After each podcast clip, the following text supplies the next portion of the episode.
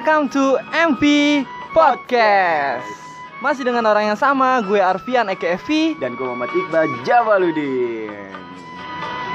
Kau yang ini rasanya wongan tangan. Dino wangi hatiku rasanya.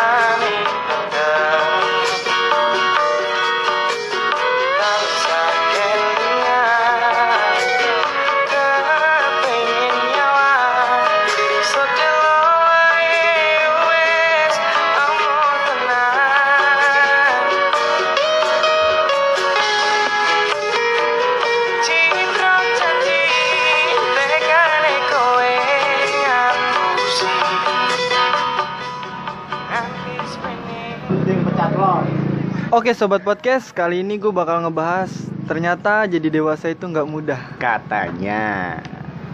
Menurut lu gimana sih Bal tentang tanggapan orang lain yang bilang jadi dewasa itu sulit, jadi dewasa itu susah? Duh, menurut gue itu kayak apa ya, anjir lah. Dewasa itu nggak mudah, katanya. Ini sebenarnya kan ada yang request katanya itu. Yoi. Dia bilang itu katanya. Coba dong Bal, katanya, ngebahas apa sih emang, katanya. Coba ngebahas dewasa itu gak mudah, katanya. Waduh, gue bilang oke lah, ya gue rekaman sekarang. Gue turutin dia. Sebenarnya sih gue gak setuju tentang itu. Kenapa tuh? Dia bilang kan, katanya kan, dewasa itu gak mudah, katanya gitu. Mungkin sih menurut gue tergantung orangnya masing-masing sih. Kalau misalkan emang dia nganggap dewasa itu gak mudah itu. Sebenarnya gini deh, menurut lu dewasa itu apa sih? Apa tentang soal umur? Apa tentang soal pikiran masing-masing? Apa gimana sih? Kalau buat gue pribadi sih, dewasa itu gak berpatokan sama umur Bal. Banyak orang yang umur-umurnya udah mateng istilahnya, udah tapi tua pikiran, ya. Tapi pikirannya tuh masih kekanak-kanakan. Dia masih labil lah gitu, nanggung gitu, tua nanggung jadinya.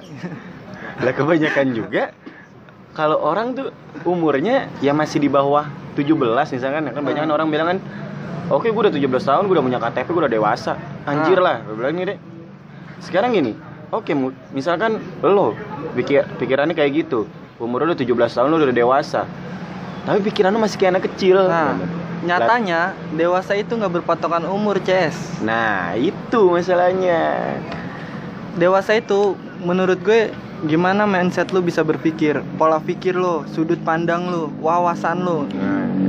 Nggak harus lu tua dulu baru lu bisa dibilang dewasa. Tapi kalau sekiranya lu udah bisa punya pola pikir yang mateng gitu, dibandingin orang-orang tua di luar sana yang pikirannya masih kekanak-kanakan, gue lebih mantap di lo sih.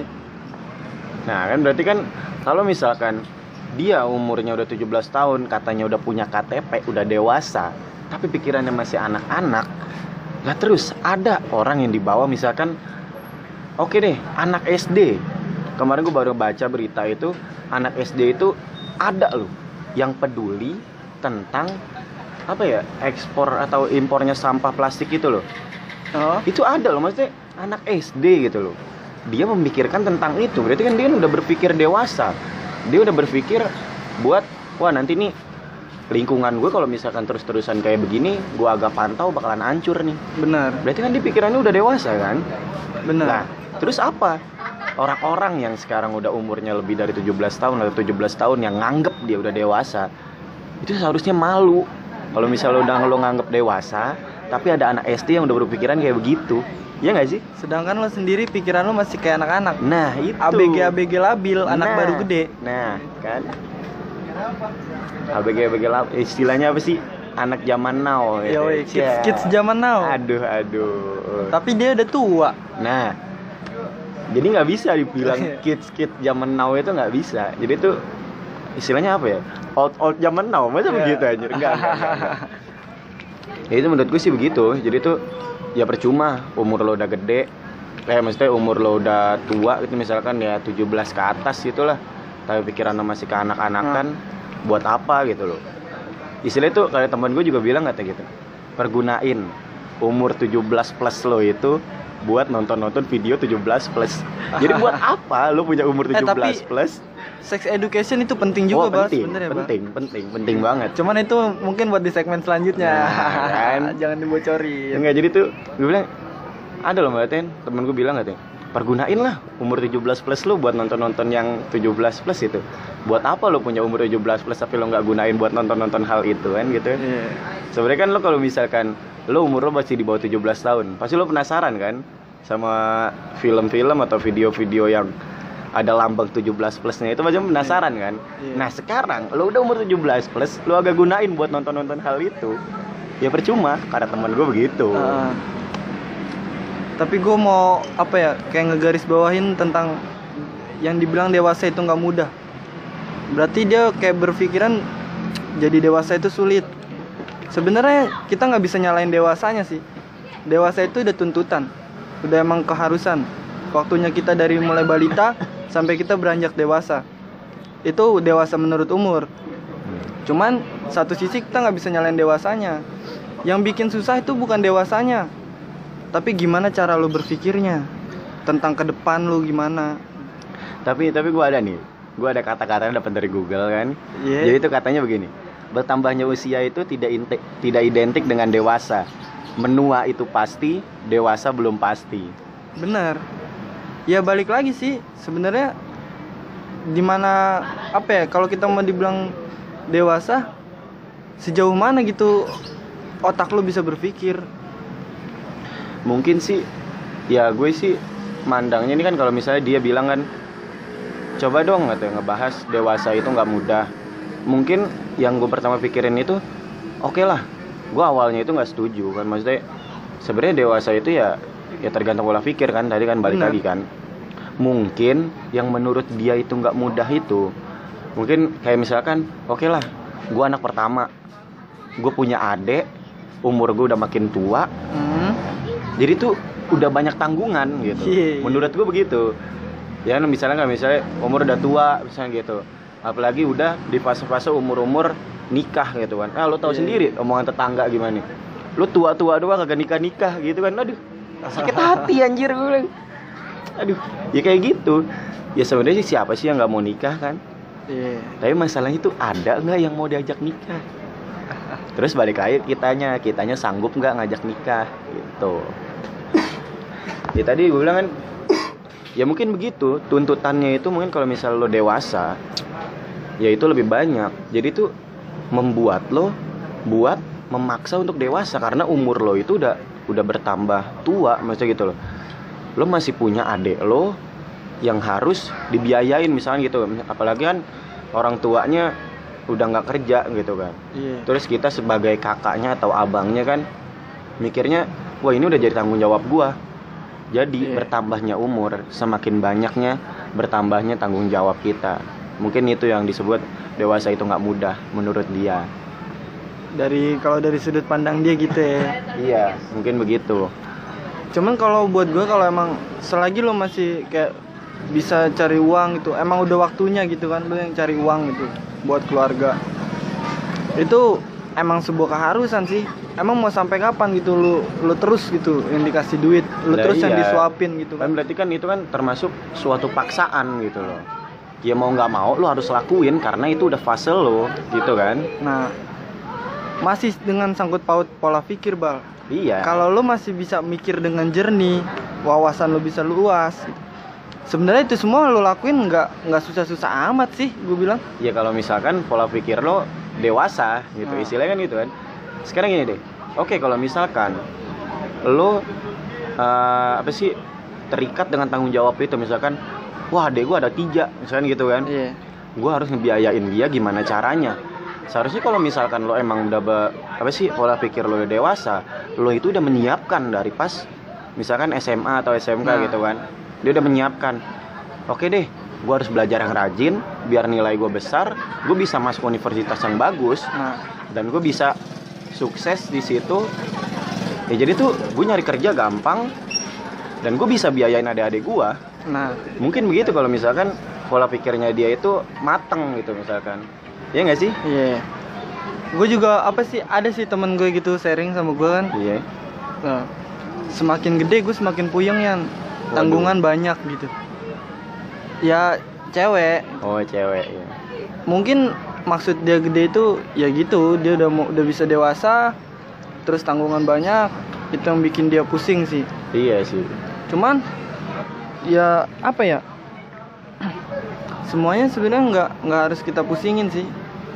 Gimana kita bisa nge-manage dari mulai waktu dan yang lain-lainnya. Dan ngomongin dewasa itu nggak mudah. Sebenarnya gue kayak punya pertanyaan sih ini. Aduh, pertanyaan apa tuh?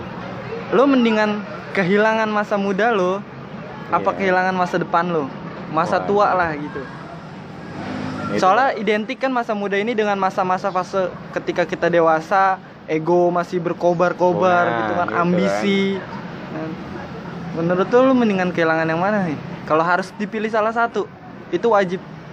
Kalau gua sih lebih baik kehilangan ya masa muda gua sih. Jadi tuh menurut gua kenapa gua milih lebih kehilangan masa muda gua? Karena oke deh, misalkan orang-orang bilang katanya, nikmatin lah masa muda lo. Masa muda enak tahu, masa muda itu asik gitu kan. Mungkin orang-orang bilang gitu kan. Tapi gue di masa muda gue pakai buat belajar. Nah, jadi itu gue kehilangan masa-masa ya, orang bilang nikmat-nikmatnya masa muda deh. Orang banyak bilangin gitu kan. Iya. Nikmat-nikmatnya masa muda lu nggak nikmatin, sayang-sayang. Soalnya lu nggak bakalan muda lagi kayak temen gue gitu kan. Tapi gue nganggep oke lah. Gue nggak nikmatin masa muda gue, tapi nanti gue nikmatin masa depan gue. Bener. Kalau buat gue, selagi lu masih muda, selagi umur lo masih ya dibilang cukup lah buat masih kesana kesini gitu kan, belum punya keluarga juga. Nah itu lo perbanyakin deh referensi kemana-mana gitu, lo sharing sama siapa aja gitu kan, lo banyakin pengalaman intinya deh. Nah terus kayak lo bilang capek kerja mulu gini nggak ada hasil. Nah yang bikin nggak ada hasil ya karena menurut gue lu tuh masih terlalu gampang disetir sama ego gitu. Nah, coba sedikit demi sedikit tuh lu kikis ego lu yang lu setir gitu. Jangan lu yang disetir ego, mulai lu meniti karir lu pelan-pelan di situ sampai lu bisa mendapatkan tua yang bahagia. Nah, pokoknya sih gua nih ya. Gua itu sebenarnya intinya itu ada 3. Intinya itu ada 3. Pertama, lu sabar. Kedua, lo ikhlas. Ketiga, percaya bahwa Tuhan itu ada. Itu sih menurut gue. Jangan apa ya, jangan kalau kayak prinsip anak-anak zaman sekarang kalau mau ngelamar kerja gitu kan. Aduh, apa tuh? Usaha, berdoa, orang dalam. Nah itu kayaknya itu. Apa ya, anjing lu kayak gak punya otak banget, sialan. Kayak gak ada yang bisa lu jual gitu dari diri lu. Nah, sampai lu harus bayar orang dalam. Ifak sih. Terus juga sekarang kebanyakan orang bilang kan, woi gue udah dewasa, gue juga harus udah nyari harus nyari kerja. Gue banyak tanggungan. Sekarang gini, kebanyakan orang yang nganggep susah nyari kerja itu karena dia itu, kebanyakan sekarang orang nyari kerja yang pertama dilihat apa tuh? Gaji. Itu kesalahan besar. Bener. Kalau misalkan lo kerja, lo mandang gaji berapa, nggak bakalan kelar-kelar lo. Bener. Beneran, nggak bakalan kelar-kelar. Soalnya kebanyakan orang mikir gini, anjir lah, gue kerja kayak begini sebulan penuh capek-capek segini, gaji gue cuma segini. Ya sebenarnya tuh, lo nggak bisa berpikiran kayak begitu. Sebaiknya kalau misal lo mau nyari kerja, pikiran pertama lo apa? Lo cari pengalaman di situ. Lo banyakin referensi di situ. Nah, apa sih? Referensi. Ya? Iya. Nah, setuju sih. Jangan dijadiin kerja itu sebagai apa ya? Patokan lo buat nyari duit lah gitu. Nah, iya. Tapi jadiin tuh kerja lo sebagai pengalaman lo gitu. Bikin semenarik mungkin pengalaman lo sebanyak mungkin gitu. Soalnya juga semakin banyak pengalaman lo, semakin banyak cerita juga di hari tua lo nanti. Gue juga pernah sih kayak banyak kan di lingkungan gue yang lebih tua gitu dari gue. Yeah. Terkadang ya adalah beberapa gitu. Kalau gue sharing sama dia, ketika gue yang ngomong tuh dia kayak keluar kuping masuk kuping kanan, keluar kuping kanan lagi gitu. Waduh, berarti emang benar-benar nggak ada yang tersirat tuh ya. Nah, kalau misalkan masuk kuping kanan keluar kuping kiri mungkin adalah dikit-dikit yang nyangkut lah. Soalnya barometer mereka dia itu. Iya. Lo sama gue tuaan gue gitu. Nggak usah sosok ngasih tahu. Nah, di situ kebanyakan orang yang pengalaman salah. Lo sama gue banyakan gue yang lahir duluan tuh gue gitu kan. Jadi lo masih bocah lah. Nah, istilah gitu. Itu juga kan kebanyakan orang yang bilang kan biasanya itu setiap akhir-akhir ceramah tuh bilangnya katanya unzur mangkola wala tanzur mangkola. Idih sadis. Aduh, banyak orang begitu tuh. Nah itu jangan lihat orangnya gitu loh. Iya, lihat perkataannya. Nah, gitu. Belum tentu kok anak-anak yang umurnya di bawah kalian yang lagi pada dengerin itu perkataannya salah. Nah, kan. Dan belum tentu juga umur yang di atas kalian itu selalu benar semua. Itu juga menurut gua, di mana lo menganggap lo pinter, di situ kebodohan lo. Bener. Wah, semakin banyak lo cuap-cuap tentang ini tentang itu, makin ketahuan bro, lo itu goblok. Nah, kan udah enak banget gobloknya udah dah. Iya. Oke begini, menurut gua kan gini.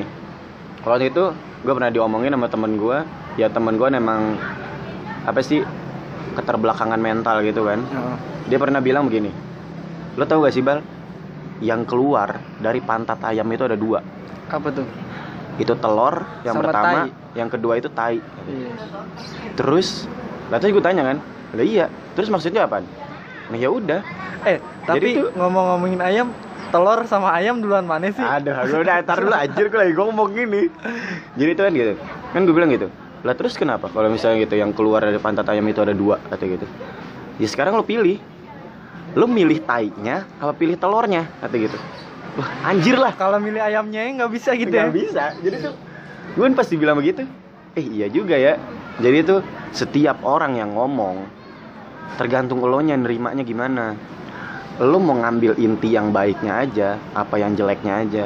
Jadi tuh setiap ayam yang lo punya tergantung elonya. Itu mau ayam negeri, itu mau ayam kampung, itu mau ayam kate, tergantung elonya. Lo pilih telurnya apa pilih tainya? By the way ayam kate emang nolor ya? Ayam kate nolor. Oh. Kalau bisa ayam kate nggak nolor sekarang agak ada. Udah punah. Bener. Soalnya di rumah gue tuh dikit balang punya ayam kate. Rokok gitu. Dulu kali ya? Ya rokok biar lebih santai gitu kan. Ya gue bilang gitu kan. Pas gue denger kalau orang, ya istilahnya temen gue itu kan keterbelakangan mental gitu. Dia bisa berpikir sampai segitunya gitu loh. Gue langsung bilang, anjir lah. Maksudnya dia itu, lo ngobrol sama siapa aja, lo di apa sih istilahnya, dinasehatin sama siapa aja, dikasih tahu sama siapa aja. Kalau misalkan itu baik, ambil. Ya kayak begini, ini kata-kata keluar dari temen gue yang keterbelakangan mental boy. Sama sih kayak kalau gue pribadi memanfaatkan di umur gue yang dewasa sekarang ini, gue lebih suka keluar. Gue keluar, gue nyari relasi kemana-mana, kita sharing. Karena jujur gue orangnya bukan males baca sih. Gue bisa dibilang disleksia. Disleksia itu apa? Gue susah nginget bang. Susah nginget. Apa yang gue baca itu kayak ya ntar berapa hari, kadang bisa besoknya tuh gue udah lupa. Bahkan kadang apa yang gue lihat aja gitu, kayak gue lewat mana gitu, gue ngeliat apa, ya gue besok lupa gitu, kemana gitu. Nah, makanya gue lebih suka sharing. Mungkin kekurangan gue disusah nginget. Iya. Tapi pendengaran gue. Nah, berarti tuh di balik kekurangan pasti ada kelebihan. Pasti. Ingat. Makanya gue nggak nganggep disleksia itu sebagai kekurangan sih, gue anggap kelebihan. Karena gue bisa lebih mendengar dan gue lebih mudah mengingat ketika gue mendengar dibanding gue membaca. Nah, makanya gue memanfaatkan umur gue yang sekarang ini yang sudah beranjak dewasa untuk gue mencari relasi kemana-mana. Gue keluar bukan ya kalau buat gue sih peduli setan lah gitu. Orang lain mau bilang lo keluyuran mulu gini. Ya lo nggak tahu di luar gue ngapain gitu kan. Nah iya makanya itu yang lo harus tahu tuh hasilnya nanti ke depan aja. Ketika gue tua nanti gue bakal jadi apa, itu yang lo harus tahu. Nah Kemarin temen gue kalau misalkan kayak lu udah dewasa, lu nggak banyakin referensi, lu nggak banyakin pengalaman gitu kan, nanti lu tua gimana kan gitu kan. Yeah. Terus temen gue sampai bilang, ya udah lu mulai baca aja, mulai baca gitu. Nanti juga di dalam membaca itu, di situ kan kebanyakan dalam buku-buku itu kan bahasanya itu bahasa-bahasa baku, ya nggak sih? Iya, benar. Jadi itu memperbaik apa sih namanya, retorika kita. Dan memperbaik public speaking kita juga nanti, gitu kan. Jadi kan kalau misalkan lo sering baca, lo sering terbiasa dengan bahasa-bahasa baku, retorika lo bakalan baik. Nanti pasti public speaking yang formal, lo juga bakalan baik bahasa lo di situ. Jadi tuh kalau misalnya lo banyak referensi, pertama itu lo membaca, kedua itu diskusi. Kalau misalkan lo emang nggak mau membaca, mungkin ya itu deh, ya minimal nonton film lah.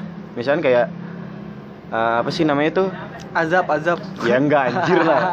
Ya misalkan kayak Negeri Lima Menara itu. Oh, iya. Kan ada bukunya. Itu bukunya agak tebel kan. Mungkin kalau misalkan lo males baca, lo masih susah buat ngebaca, ya lo minimal nonton filmnya lah. Jadi tuh yang di buku dan di film itu gak jauh beda kok. Tapi lo agak susah kalau misalkan begini, lo dapet kata-kata itu dari mana, gitu kan? Yeah. Kan kalau misalnya kita dapat dari buku itu, misalkan, oh dari buku ini, kan enak jelas. Yeah. Lah itu manfaatnya baca buku itu enak. Terus juga kalau misalkan lo baca doang lo nggak diskusi, buat apa gitu? Bener. Buat apa lo punya ilmu banyak tapi lo nggak sharing gitu? Buat apa gitu kan? Jadi itu lebih baik lo udah ngebaca, lo banyakin diskusi sama orang.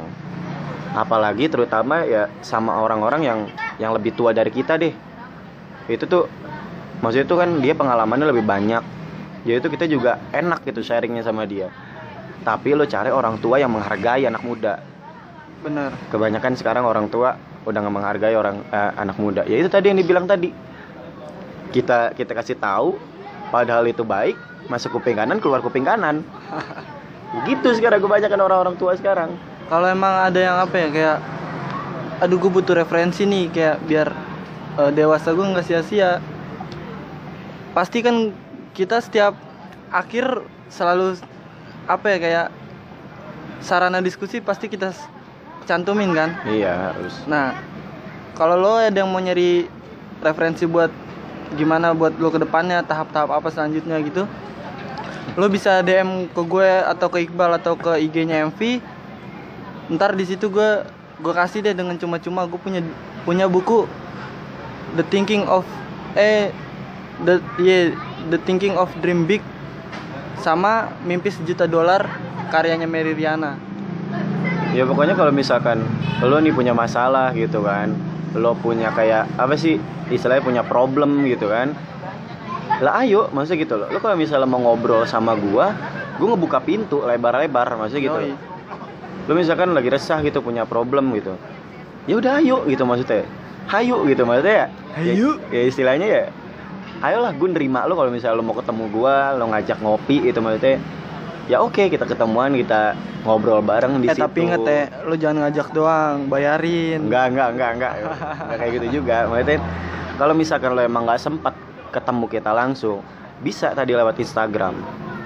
Oh ya mungkin lo semua pada lupa Instagram gua. Nanti di akhir. Oh, nanti di akhir aja. Tahu, yoi. Gua ya, mau nanya nih, kemarin kayaknya ada yang abis bikin acara nih. Bikin acara apa tuh? Public discussion. Waduh. Ya. Melenceng sedikit nih, gua pengen tahu dong. Ngebahas apa sih gitu tentang di public discussion yang lo bikin? Oh, kemarin itu. Kemarin itu di kampus gua itu, di organisasi gua itu ngadain public discussion atau diskusi publik lah. Diskusi publik itu diskusi terbuka gitu. Iya. Bertema itu yang apa sih? Kita itu membahas tentang yang pertama itu Omnibus Law, yang kedua itu tentang penyederhanaan birokrasi atau penyederhanaan regulasi. Nah, Omnibus Law itu apa sih, Bang? Mungkin kan ada yang enggak tahu. Jadi itu Omnibus Law itu gimana ya? Kita itu kebanyakan orang-orang gitu kan, kayak ini loh. Ya contoh kecilnya begini deh. Contoh kecilnya. Jadi tuh kita itu ingin dipermudah, disederhanakan. Iya. Disederhanakan nanti masuknya ke Omnibus Law itu. Misalkan contoh kecilnya begini. Contoh kecilnya kita mau bikin KTP deh. Iya. Mau bikin KTP kan pertama apa? Yang pertama kita harus ke RT. Habis ke RT kita harus ke RW. Habis ke RW kita baru ke kelurahan.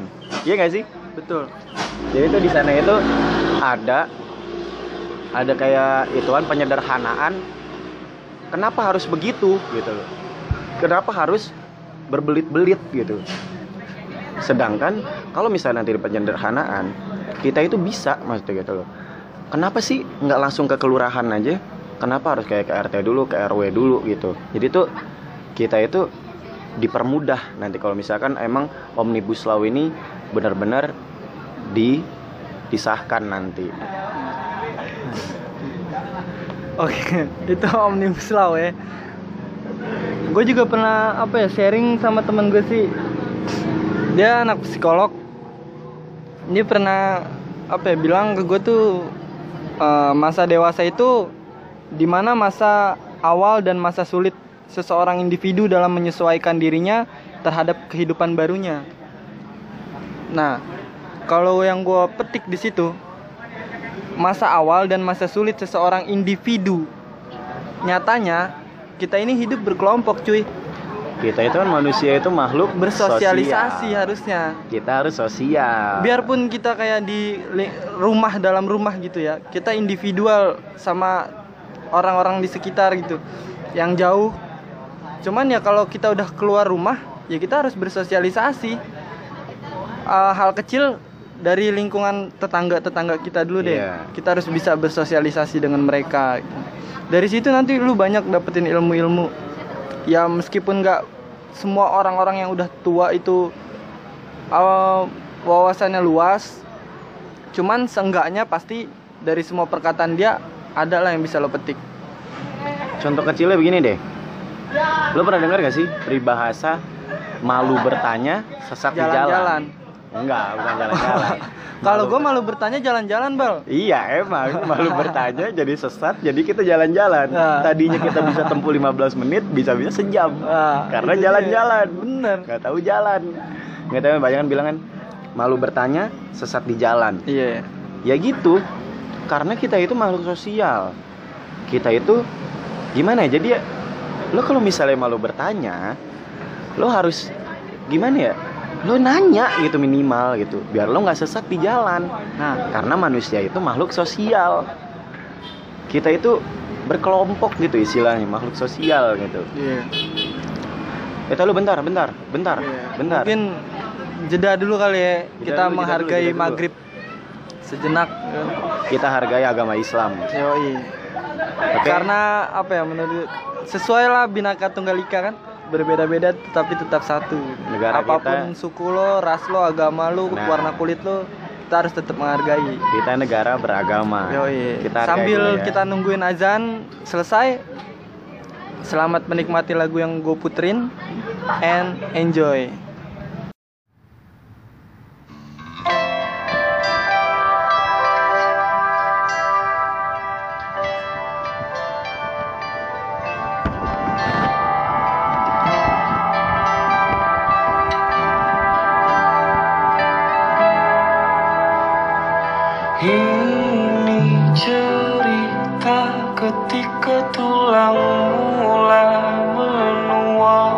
Masih mungkin ada hasrat yang menggebu-gebu, berkumpul dan bernyanyi seperti dulu. Wajah tampanku keriput dan badanku membungkuk, rasa ingin tak percaya, kini ku menua, tak menggoda layaknya saat muda.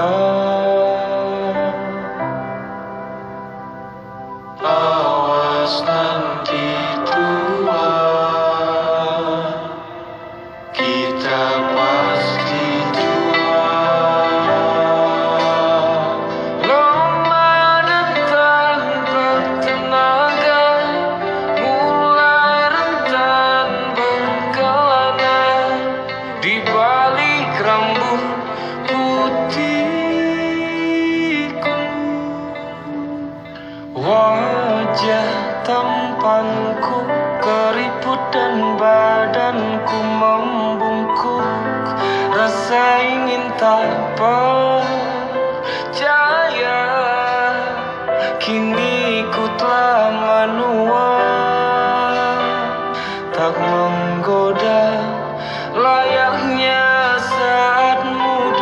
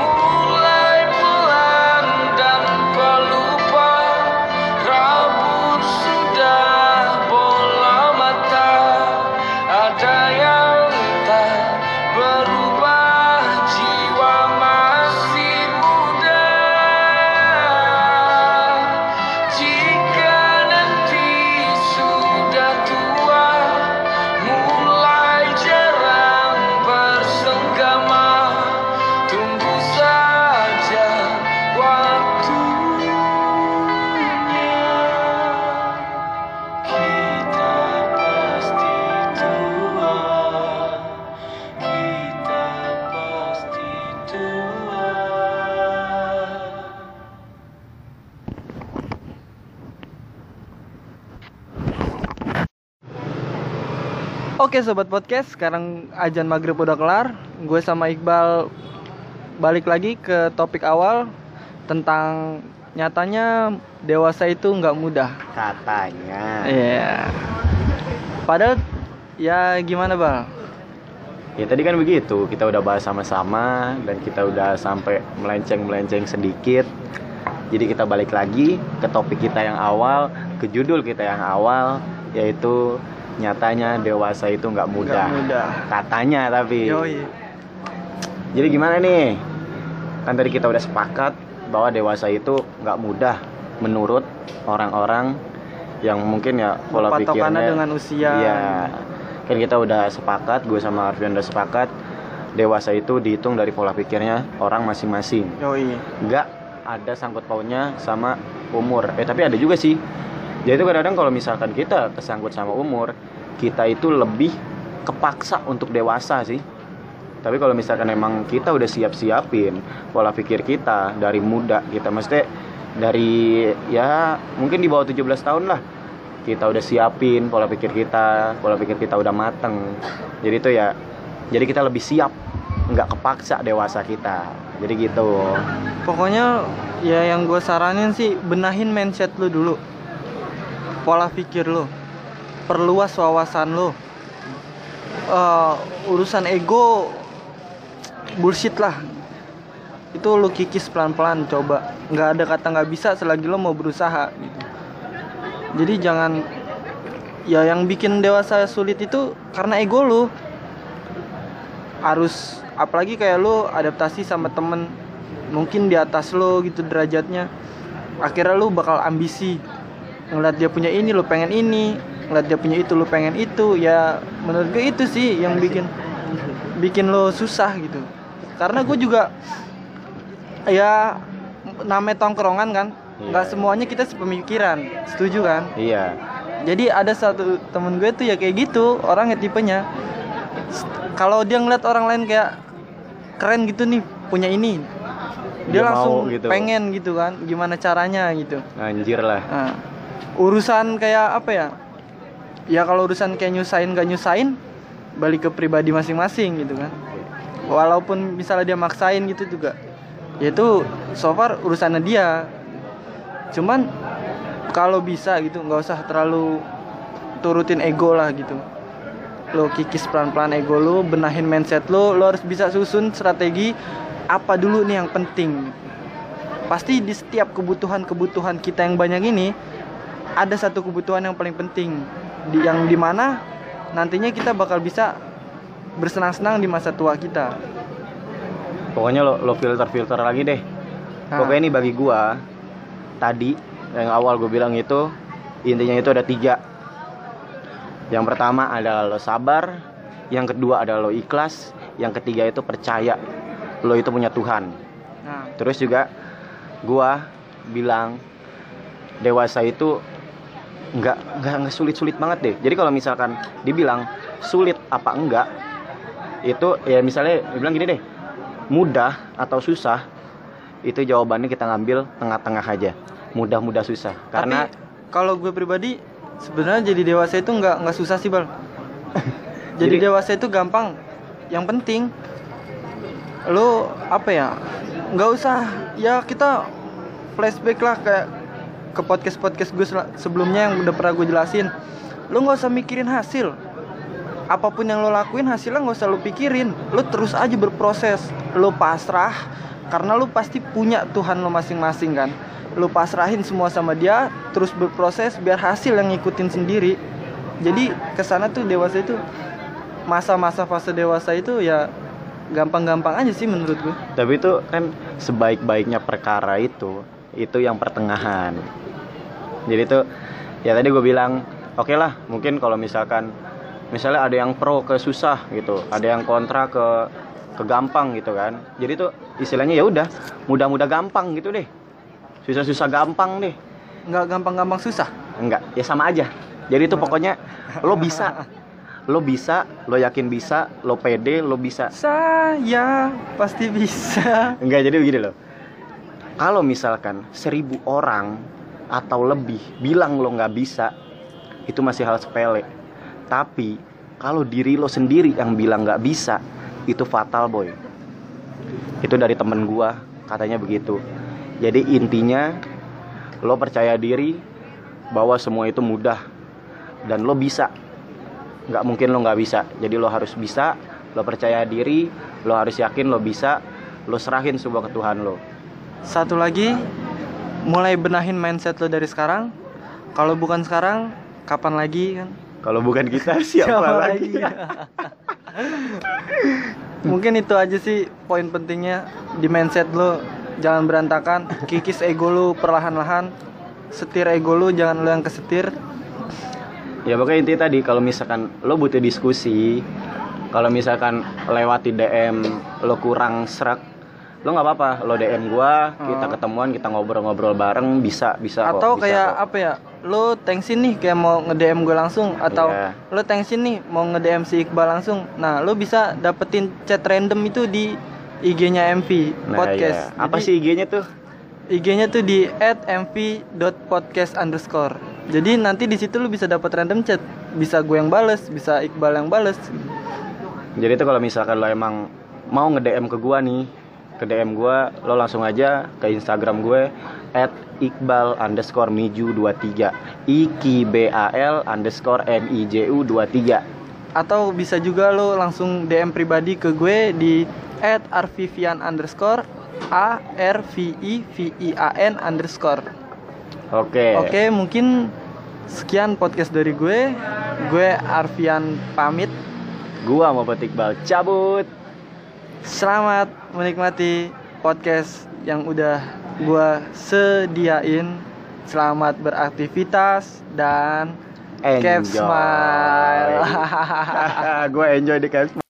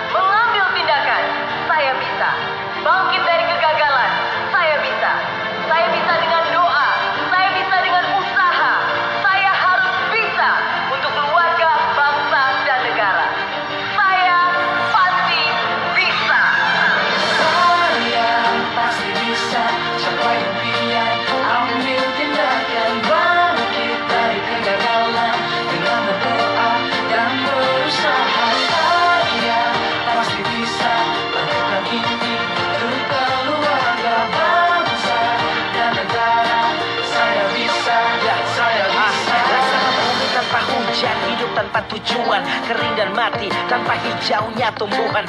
Demikian kalau mimpi tak kunjung terjadi, patah hati terseyok setengah mati, terikat oleh lelah resah ingin menyerah, tak lagi kuat berjalan ingin ku rebah. Ya tunggu dulu kawan, ini belum akhir, semangat yang pulih akan mengubah takdir, kesempatan terbuka nasib akan berubah, pedih dan sakit di saat ini kan terlupa. Mulai sekarang ambil langkah dan berpacu, awal pelan dengan tekad pastikan maju.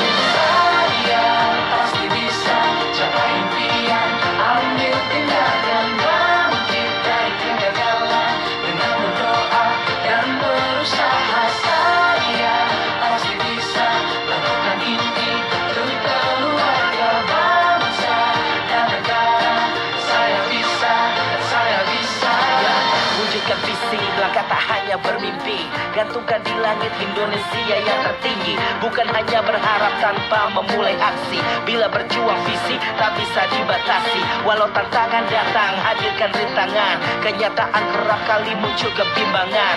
Jalan pintas melintang menjadi godaan, integritas sedang diuji lewat cobaan. Kalau mengeluh kita kan lemah dan terjatuh, ketegaran hati jadi resah dan mulai rapuh. Dari puing ke istana, jalan ada di sana, raih mimpi seperti Mary Riana.